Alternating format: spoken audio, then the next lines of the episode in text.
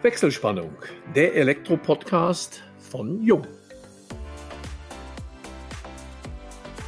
Hallo und herzlich willkommen zu unserem heutigen Jung-Podcast unter der Überschrift Nomen est Omen.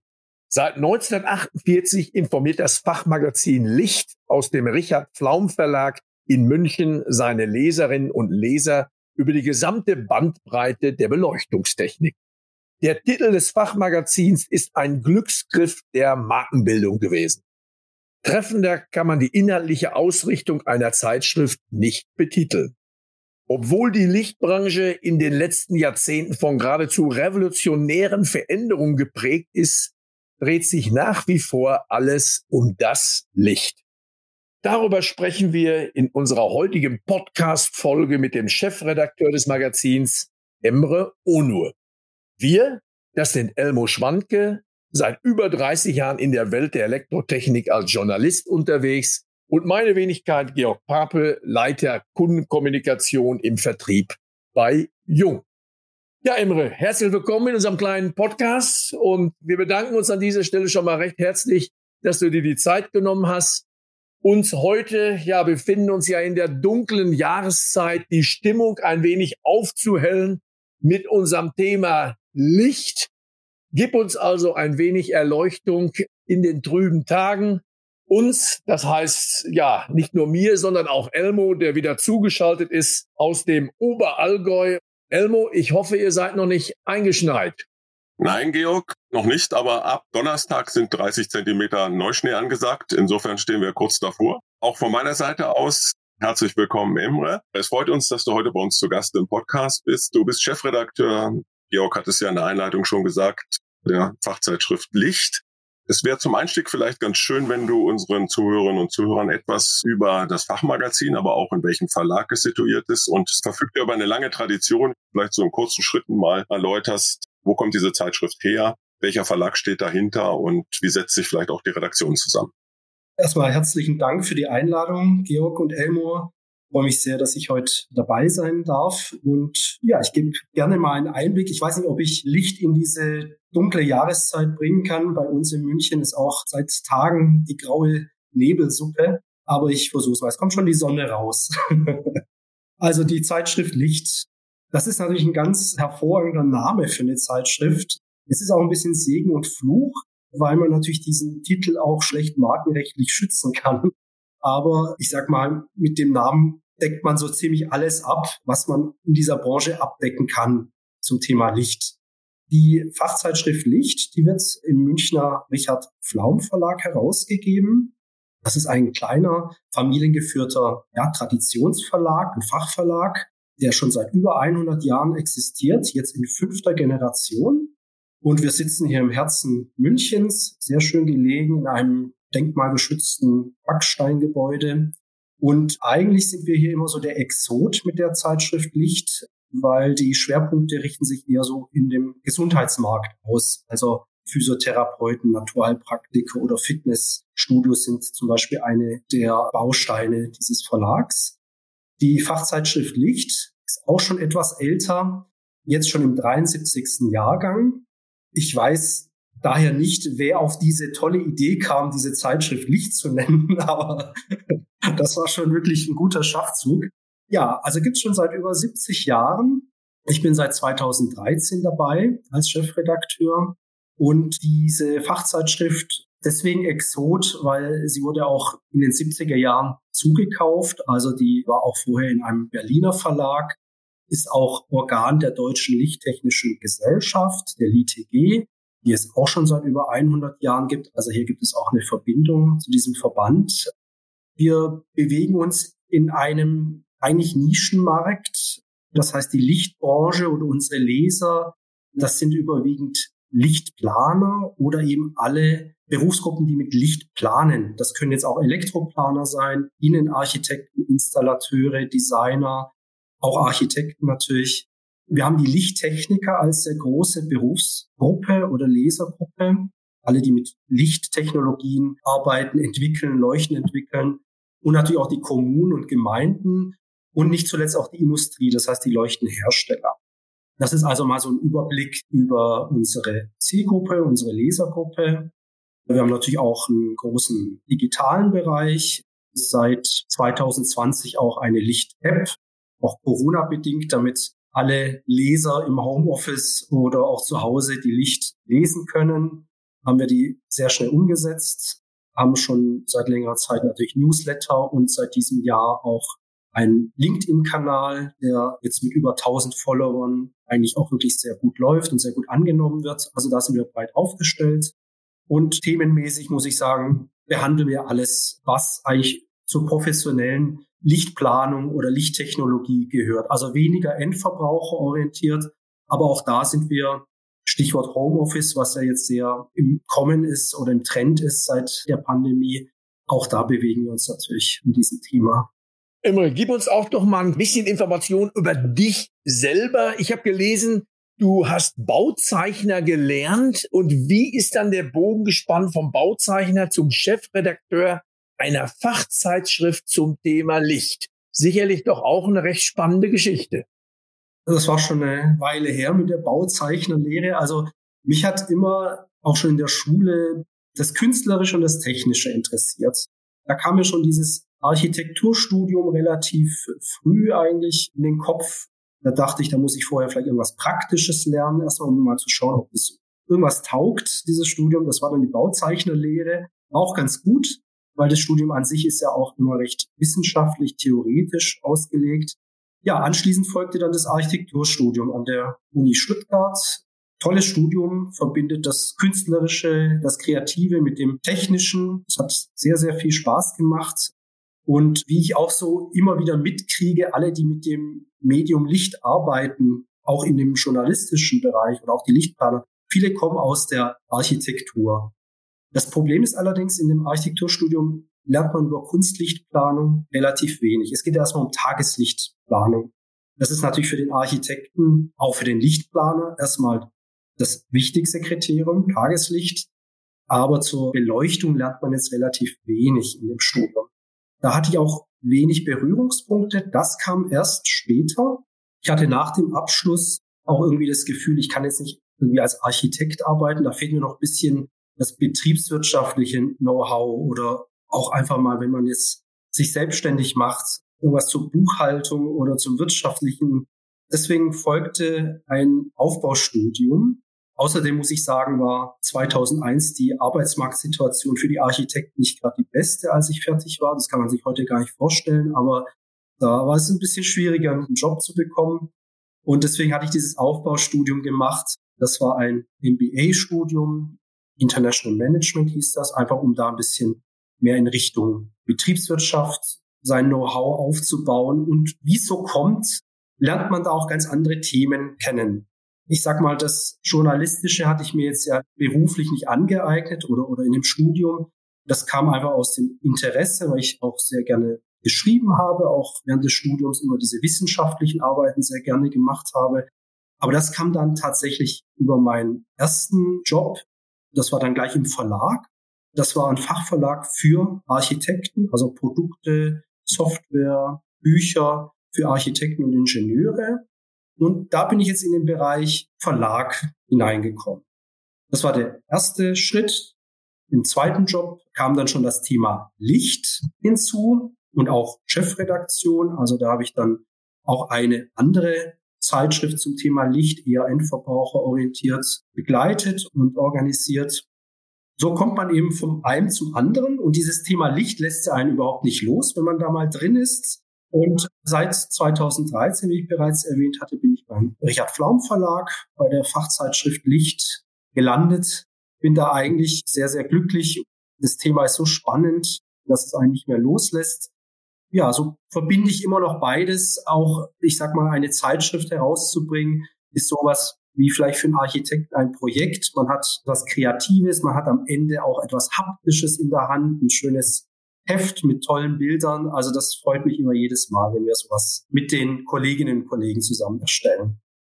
Man merkt, wie stark dich dieses Thema Licht fasziniert, wenn du auf deinen redaktionellen Alltag, auf die redaktionellen Themen aktuell und vielleicht auch die Trendthemen in die Zukunft schaust. Welches sind vielleicht nach einer kleinen Priorisierung die drei für dich bedeutendsten Themen, wenn man das Thema Licht in der Redaktion sieht. Ja, da muss ich vielleicht ausholen und sagen, was ist schon seit längerem Trend und was begleitet uns jetzt und was kommt jetzt demnächst als Trendthema. Also wir haben ganz klar mit der LED-Technologie zu tun. Das ist ja schon, man kann sagen, ältere Technologie, ja, fast schon. Das begleitet uns ja und die Branche schon seit 20 Jahren und damit verbunden ist auch das digitale oder intelligente Licht, also diese ganze Vernetzung. Das sind eigentlich zwei ganz starke Themen, die nicht nur unsere Redaktion, sondern die ganze Branche betrifft, ja sogar umgeworfen hat. Ja, also zwei große Technologien. Und jetzt muss ich sagen, seit einigen Jahren, vielleicht auch aufgrund der Corona-Pandemie, haben wir das Thema New Work, also zum Beispiel Arbeitsplatzbeleuchtung, auch Licht und Gesundheit ist ein ganz starkes Thema. Das man jetzt über dieses Human-Centric Lighting zuerst und ist jetzt über diese Gesundheitsthemen auch wieder sehr stark nachgefragt. Also Licht in Pflegeeinrichtungen, in Krankenhäusern, aber zum Beispiel auch in Schulen oder am Arbeitsplatz. Das sind große Themen. Und ich würde noch sagen, das Thema Lichtverschmutzung oder Lichtemission ist ein ganz, ganz großes Thema, nicht nur für uns jetzt in der Redaktion, sondern auch in der Öffentlichkeit bei Bürgerinnen und Bürgern. Das ist ein sehr emotionales Thema. Das ist auch hier in Bayern ja über dieses Emissionsschutzgesetz, über die neue Verordnung 2019, hat es ja nochmal so einen Aufwind bekommen. Emre, gib unseren Zuhörerinnen und Zuhörern doch mal ganz kurz zwei, drei Sätze zum Thema Lichtverschmutzungen. Ich selber antizipiere das mit Lichtsmog, weiß aber gar nicht, ob es genau dasselbe ist. Also, was meinst du, wenn du von Lichtverschmutzung sprichst? Also das ist jetzt vielleicht kein Fachbegriff. Also in unserer Redaktions- oder Branchenwelt Lichtverschmutzung ist auch gleich wie Lichtsmog zu setzen. Aber wir reden eher von Lichtemissionen. Das heißt eigentlich die Ausstrahlung, Aussendung von Licht, von Kunstlicht in den Nachthimmel. Aber allgemein wird das mit Lichtverschmutzung beschrieben. Das ist das, was man auch in der Öffentlichkeit kennt. Ich hatte ja erwähnt, das ist ein recht emotionales Thema, weil das ja auch wirklich viele Menschen betrifft. Also zum einen geht es natürlich um den Artenschutz, um den Insektenschutz, aber zum anderen auch um die Auswirkungen auf den Menschen. Also einmal auf die Umwelt oder Flora und Fauna und einmal auf den Menschen.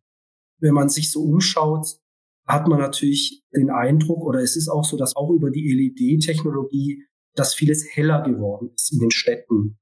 Teilweise hat man den Fehler gemacht, dass man natürlich auch Straßenleuchten eins zu eins ersetzt hat mit LED-Leuchten, die ja, wenn man sie auch nicht richtig plant oder nicht richtig umsetzt oder wenn es einfach schlechte Leuchten sind, einfach ohne Optiken oder Reflektoren nicht gut gelenkt werden. Und dann hat man diesen klassischen Fall, ja, das LED-Licht blendet mich oder scheint bei mir ins Schlafzimmer rein. Ne? Das hört und liest man ja ganz viel.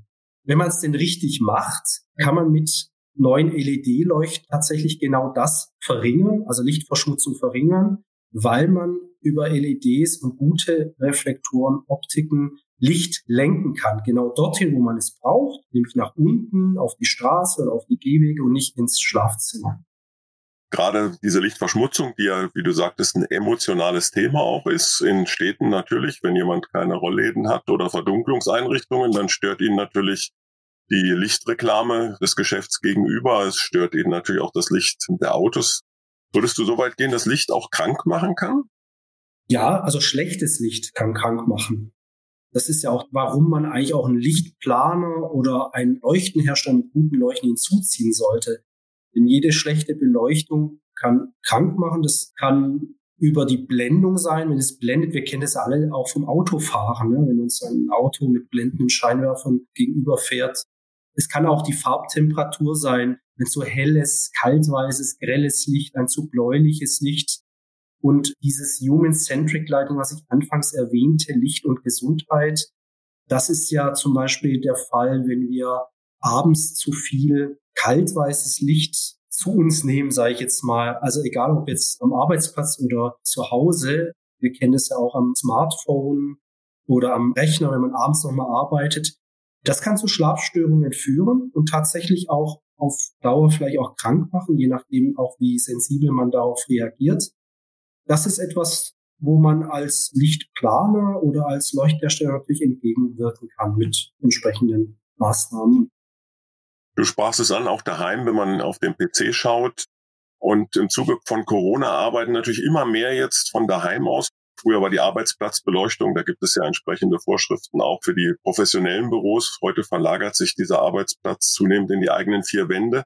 Gibt es da Erfahrungsberichte von euch? Wie ist das Büro, das Homeoffice heute generell ausgestattet? Wo ist der Handlungsbedarf? Weil ich denke, so sensibel ist der Endverbraucher daheim sicherlich nicht, wie das der Arbeitgeber sein muss, wenn er natürlich seine Beschäftigten im Büro hat. Ja, das ist richtig. Also da fehlt natürlich auch die Verordnung für ein Homeoffice. Also wir haben natürlich Verordnungen oder DIN-Normen für die Arbeitsplatzbeleuchtung. Wir kennen das mit den 500 Lux. Es gibt da natürlich Regeln, die zu Hause durch die Pandemie natürlich mit hineingetragen werden, also ins Homeoffice. Aber ich glaube, da ist das Bewusstsein noch nicht so stark. Licht ist ja, wie ich erwähnt habe, immer so ein Nischen- oder Randthema oder wird so ein bisschen stiefmütterlich behandelt. Also das liegt auch daran, wenn ich jetzt einen schlechten Arbeitsstuhl habe, dann merke ich gleich, dass ich Rückenschmerzen bekomme. Bei einer schlechten Beleuchtung des Auges wahnsinnig anpassungsfähig. Merke ich das nicht sofort. Klar, irgendwann brennt dann das Auge oder ich kriege Nackenschmerzen, aber man weiß nicht so genau, kommt es jetzt von der schlechten Beleuchtung. Ich kenne das aus eigener Erfahrung oder aus dem privaten Umfeld, bis man sich eine gute Arbeitsplatzleuchte zulegt, die kostet natürlich auch ein bisschen Geld. Das dauert dann. Ne? Vielleicht holt man sich erstmal einen Bürostuhl, einen Tisch oder Technik, das Equipment. Aber die Leuchte kommt immer so am Ende. Das ist auch das, was uns die Lichtplaner sagen bei professionellen Projekten. Das Licht ist immer am Ende da. Dabei ist es so wichtig, das kann wirklich krank machen oder sich auf die Gesundheit auswirken. Und es gilt eigentlich das Gleiche wie am Arbeitsplatz auch zu Hause. Wir arbeiten jetzt alle viel mehr im Homeoffice und da gilt es eben auch eine gute Beleuchtung zu haben. Lass uns aber einmal so ein bisschen auf ein anderes Thema abzielen. Jüngst oder vor nicht allzu langer Zeit fand ja die Münchner Lichtwoche statt, wo ihr, sprich euer Verlag und auch du, ja auch maßgeblich daran beteiligt seid. Was stellen wir uns unter der Lichtwoche München vor? Und zweite Anschlussfrage, in dem Rahmen verleiht ihr auch den Luxi-Preis ja, interessanter Name. Was verbirgt sich dahinter? Die Lichtwoche München, die fand natürlich jetzt pandemiebedingt in sehr, sehr kleinem Rahmen statt. Wir organisieren als Verlag und mit der Fachzeitschrift Licht diese Lichtwoche München seit 2015. Das war nämlich das UNESCO-Jahr des Lichts. Also die UNESCO ruft ja immer so ein internationales Jahr aus und wir haben uns dann auch überlegt, äh, wir möchten irgendwas machen in München, zum Licht, aber jetzt nicht einfach nur so ein Lichtkunstfestival. Da gibt es eigentlich sehr viele schon, die das auch sehr gut machen. Nein, wir wollen die Menschen, sowohl die Öffentlichkeit als auch das Fachpublikum, stärker für das Thema Licht sensibilisieren und begeistern, also aus dieser Nische herausholen und zeigen, was man mit Licht eigentlich alles machen kann. So, und das reicht dann von Fachvorträgen, Workshops, über Führungen, Touren in Gebäuden, Museen, Kinos, Kirchen bis hin eben auch zur Lichtprojektion draußen, Lichtkunst oder Ausstellungen. Von klein bis groß ist eigentlich alles geboten. Das geht eine ganze Woche lang. 2019 war natürlich ein Riesenevent. Das war eigentlich so unser letztes großes noch mit über 60 Programmpunkten, 5000 Teilnehmern über die ganze Woche verteilt. Und 2020 fand das natürlich pandemiebedingt nicht statt. Und wie gesagt, dieses Jahr im kleinen Rahmen, wenn auch jetzt mit 30 Programmpunkten und ganz kleinen Vorträgen und auch der Preisverleihung dieses Luxi-Preises. Der Luxi-Preis, ja, das kommt ja von dem Wort Lux, also wir haben es ein bisschen noch ausgeschmückt, sag ich jetzt mal. Den gibt es auch seit 2015 und eigentlich ist es ein Nachwuchspreis, also ein studentischer Wettbewerb, so fing er auch an für alle Hochschulen im In- und Ausland, die irgendwie was zum Thema Licht machen. Also es kann Lichtdesign sein, Lichtplanung, Architektur, Lichttechnik, Leuchtenentwicklung. Das erfreut sich eigentlich großer Beliebtheit. Es gibt eigentlich auch keinen so hochschulübergreifenden Wettbewerb, äh, den ich jetzt kenne in diesem Bereich. Wir haben das noch ein bisschen ausgebaut zu einem Innovations- und Start-up-Preis. Also auch hier möchten wir einfach die Startups oder die kleinen Unternehmen, Designer etwas stärken mit diesem Preis. Ja, und das durften wir jetzt auch wieder dieses Jahr verleihen. Das sind ganz tolle Projekte dabei Kann man auf unserer Webseite sich anschauen, Videos. Hut ab vor den Studierenden, die da immer Tolles leisten. Innovations- und Startup-Preis, das ist ein gutes Stichwort. Wir hatten ja mehrfach schon im Podcast jetzt das Thema auch technologischer Wandel, digitale Revolution, LED, OLED-Technik. Es ist ja aber nicht nur die Technik, die sich im Zuge der Entwicklung gewandelt hat, sondern ist natürlich auch die gesamte Industrielandschaft, die im Wandel nach wie vor begriffen ist. Das heißt, große Traditionsmarken sind teilweise verschwunden, sind vom Ausland aufgekauft worden.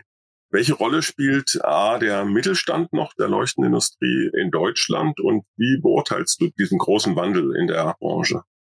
Ja, ich habe den wirklich irgendwie live miterlebt. Ich glaube, noch vor meiner Zeit, wie du sagtest, hat man viel mit diesen Traditionsmarken zu tun gehabt, auch mit einer sehr beständigen Branche, die ja wirklich nur dieses physikalische Licht kannte, sei jetzt mal so Glühlampenlicht oder Leuchtstofflampen als Technologie. Und mit der LED kam da natürlich ein ganz anderer, naja, muss man auch sagen, Schwung rein. Das war sicherlich auch nötig. Eine ganz neue Technologie. Dann noch diese Digitalisierung. Da hatten sicherlich auch viele Unternehmen erstmal Probleme damit, auf diesen Zug aufzuspringen, weil die Lichtbranche ist ja ganz stark mittelständisch geprägt. Also wir haben eigentlich kaum oder ganz wenige große Player oder internationale Player. Und wenn, wie du sagtest, wurden die entweder auch aufgekauft oder existieren als Traditionsmarke nicht mehr so, wie man sie kennt. Also dieses ganze Lampengeschäft gibt es ja auch so nicht mehr. Wir haben natürlich viel mit LED-Chip-Herstellern zu tun, aber also die klassischen Lampenmarken haben jetzt nicht mehr so die Bedeutung. Aber der Mittelstand ist sehr, sehr stark. Der hat da wirklich auch viel investiert in Innovation, in die LED, in die Technologien, auch über Kooperation natürlich. Das macht eigentlich die Lichtbranche aus. Wir sagen immer, das ist also eine kleine Familie, da geht keiner verloren. Also das ist wirklich eine sehr stark mittelständisch geprägte Branche, auch natürlich regional. Aber wir haben es natürlich jetzt auch stark mit internationalen Unternehmen zu tun, auch mit neuen, ganz neuen, die da wirklich vor zehn Jahren neu auf den Markt kamen, leider auch viele, die verschwunden sind von bekannten Leuchtenherstellern oder Designherstellern. Also da ist ein großer Wandel da, aber viele haben diese Technologie natürlich auch als Chance begriffen und sind jetzt auf dem besten Wege. Emre, wir möchten aber jetzt gegen Ende des Podcasts auch noch ein wenig auf den Menschen Emre Onur zu sprechen kommen. Sprich, was hast du für Hobbys beziehungsweise Womit beschäftigst du dich, wenn du nicht zum Thema Licht recherchierst, zum Thema Licht schreibst, zum Thema Licht organisierst? Ich hoffe nicht. Du bist irgendwie Höhlenforscher, weil du sagst, ja, ich will mal die absolute Dunkelheit erleben. Gibt es was, was dich außerhalb deiner beruflichen Tätigkeit umtreibt? Das wäre auch mal interessant. Höhlenforschung, ja. ja. Aber mich zieht es doch eher ans Licht oder ans Tageslicht. Ja, meine große Leidenschaft gilt eigentlich der Musik. Auch wenn man jetzt wenig Zeit hat. Also ich spiele schon seit ich Kind bin Gitarre und habe auch in meiner Studien- und Schulzeit in Bands gespielt und E-Gitarre. Aber das bleibt jetzt gerade so bei der klassischen Gitarre und ein bisschen, wenn man Zeit hat, noch für sich. Aber das ist so meine große Leidenschaft und ich sehe das jetzt auch an meinem Sohn. Der fängt jetzt auch damit an und das erfreut mich eigentlich auch, dass er da so Lust drauf hat, Musik zu machen. Also das ist für mich so ein ganz wichtiger Ausgleich zum Berufsleben. Natürlich ist auch die Familie irgendwo Hobby und für mich ganz hoher Stellenwert. Sport gehört dazu. Eigentlich schwimme ich sehr gerne, aber das ging jetzt so in den letzten Jahren etwas schwieriger leider. Und auch mit dem Reisen tut man sich schwer. Auch eine große Leidenschaft. Städtereisen, muss ich sagen. Also es hat auch ein bisschen was natürlich mit Architektur wieder zu tun. Also ich schaue mir wahnsinnig gerne Städte an und Gebäude und schöne Architektur. Filme gucken sowieso jetzt steht ganz hoch im Kurs oder vielleicht auch mal ins Kino gehen. Ja, das sind so die Dinge, mit denen ich mich sonst beschäftige, wenn ich eine Zeit dazu habe. Welche Musikrichtung? Du sagtest, du hast auch in einer Band gespielt. Also das war so klassische Rockmusik. Wir haben da natürlich äh, Stones oder von den Ärzten Musik gecovert. Also das ist das, was man damals so gerne gespielt hat. ich höre immer noch sehr, sehr gerne Rockmusik von Pink Floyd bis zu den Beatles. Also das ist für mich einfach so zeitlose Musik. Aber die E-Gitarre, muss ich sagen, habe ich schon länger nicht mehr angefasst. Vielleicht kommt es ja jetzt über meinen Sohn, dass er da irgendwann mal Gefallen findet. Aber ich höre und spiele immer noch gerne klassische Musik, Gitarrenmusik. Das ist auch für mich etwas, was auch einfach ein bisschen beruhigt oder wo man etwas abschalten kann. Du sagtest noch Reisen und Städtereisen, speziell auch um die Architektur dort zu sehen, zu bewundern, zu bestaunen. Wir haben ja etwas Reiseeinschränkungen, aber vielleicht kannst du mit Ausblick auf das Jahr 2022 unseren Zuhörern und Zuhörern mal einen Tipp geben, wo, in welcher Stadt findet man die interessantesten Bauwerke, zumindest aus deiner Erfahrung? Also da muss ich sagen, da muss man gar nicht so weit weggehen. Also damit meine ich eher Europa. Also man muss jetzt nicht wirklich weit weg fliegen, sondern man hat auf engstem Raum in Europa, muss man sagen, so wunderschöne Städte und so viel Kultur und auch moderne Architektur, sei es in London oder Barcelona. Das sind für mich so Städte, die pulsieren, da passiert so viel. Oder auch Rom und Istanbul, das sind so, sag ich mal, vom Altertum bis zur modernen Architektur ist alles geboten. Aber es reicht auch einfach nach Berlin zu fahren oder nach München. Also man kann ja auch mit wenig schon so zufrieden sein und setzt sich einfach in den Zug, muss dann nicht groß fliegen oder ins Auto. Also da plädiere ich einfach dafür, sich ein paar schöne europäische Städte mal wieder anzuschauen. Dann haben wir eine Perspektive für 2022. Ja, wir hätten sicherlich noch sehr, sehr viele Themen, über die wir reden können. Ich denke an die Berufsbilder, die in dieser ganzen Lichtbranche stecken und viele andere Aspekte. Aber vielleicht können wir das in einem Podcast in einem Jahr, vielleicht später, früher noch einmal nachholen. Es hat uns sehr viel Spaß gemacht mit dir in unserem heutigen Podcast. Ganz herzlichen Dank nochmal. Damit schalten wir für heute die Wechselspannung frei und bedanken uns bei allen Zuhörerinnen und Zuhörern ganz herzlich. Wir hoffen, es hat euch wieder viel Spaß gemacht und wenn das so ist, freuen wir uns natürlich über eure Weiterempfehlung. Und falls ihr Fragen haben solltet, beantworten wir euch diese gern unter kundencenter.jung.de. Wir freuen uns auf euch beim nächsten Wechselspannungstalk, dem Jung Elektro Podcast.